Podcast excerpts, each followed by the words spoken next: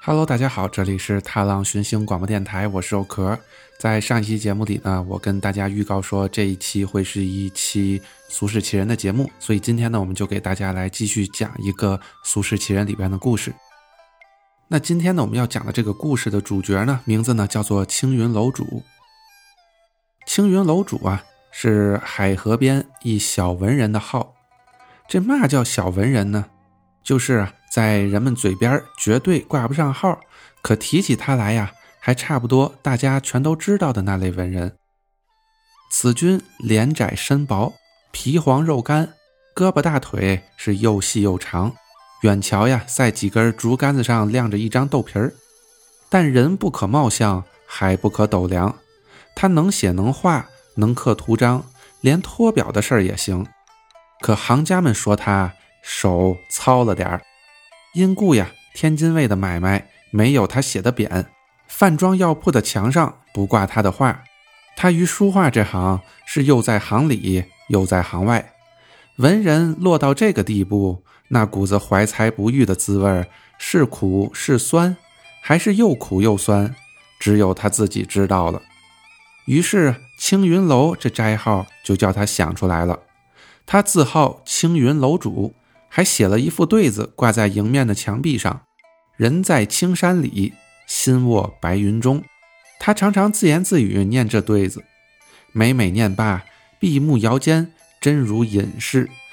然而天津卫是个凡夫俗子的花花世界，青云楼就在大胡同东口，买东西的和卖东西的挤成个团儿。再说他隔壁就是四季春大酒楼，整天鱼味肉味葱味酱味换着样的往窗户里边飘。关上窗户那管屁用，窗玻璃拦得住鱼鲜肉香，却拦不住灯红酒绿。一位邻居对他说，你这青云楼干脆也改成饭馆算了，这青云楼仨字儿听着还挺好听的，一准叫响。这话当时差点叫他死过去。钱玄地转，运气有变，一天有个好事的小子陈八带来一位美国人拜访他。这人啊，50多岁，秃头鼓眼大胡子，胡子里瞧不见嘴。陈八说，这老美喜欢中国的老东西，尤其是字画。青云楼主头一回与洋人会面，脑子发乱，手脚也忙，踩凳子挂画时差点来个人仰马翻。那老美也并没有注意到他，只管去瞧墙上的画，每瞧一幅就哇啦哇啦叫一嗓子，好在洗屁股时叫水烫着了，然后嘬起嘴啧啧啧赞赏一番。这一嘬嘴，就见有一个樱桃样的东西又湿又红从他的胡子中间拱出来。青云楼主定神一看，原来是这老美的嘴唇。最后他用中文一个字一个字地对青云楼主说，我太高兴了，谢谢。我太高兴了，谢谢。他大概只学了这几个字，反反复复地说，一直告辞而去。青云楼主高兴得要疯，他这辈子头次叫人这么崇拜。2个月后，他收到一封杨文写的信，他拿到大公报的报馆去找懂杨文的朱先生。朱先生一看就笑了，对他说，你用了嘛法子把人家老美都折腾出神经病来了。他说，回国以后天天眼睛里都是你写的字儿，晚上做梦也是你写的字儿，还说呀，他感到中国的艺术家绝对都是天才。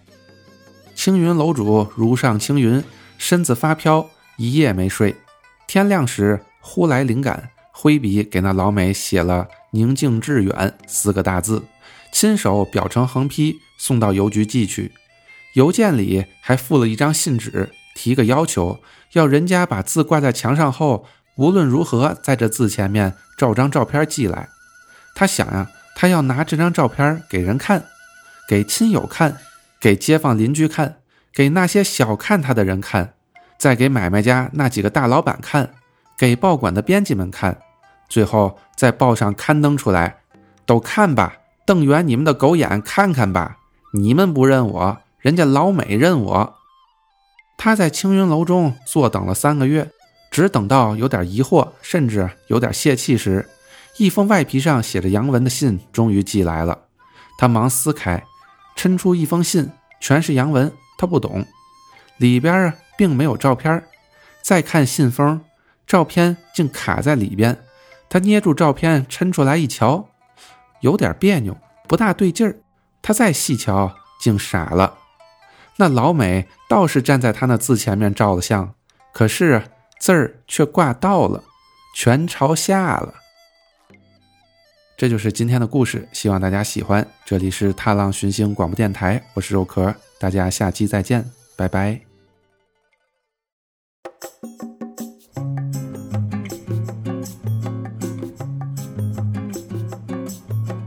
与梦见星空与海浪的你，分享我们心中的故事。如果你喜欢我们的节目，推荐通过苹果 Podcast、Spotify 以及其他泛用型播客客户端订阅收听踏浪寻星广播电台，或者访问电台官网 TLXXFM.com 收听我们所有的节目。当然，你还可以通过荔枝 FM 和喜马拉雅 FM 找到我们。也欢迎大家多多分享转发，让更多人听到我们的声音。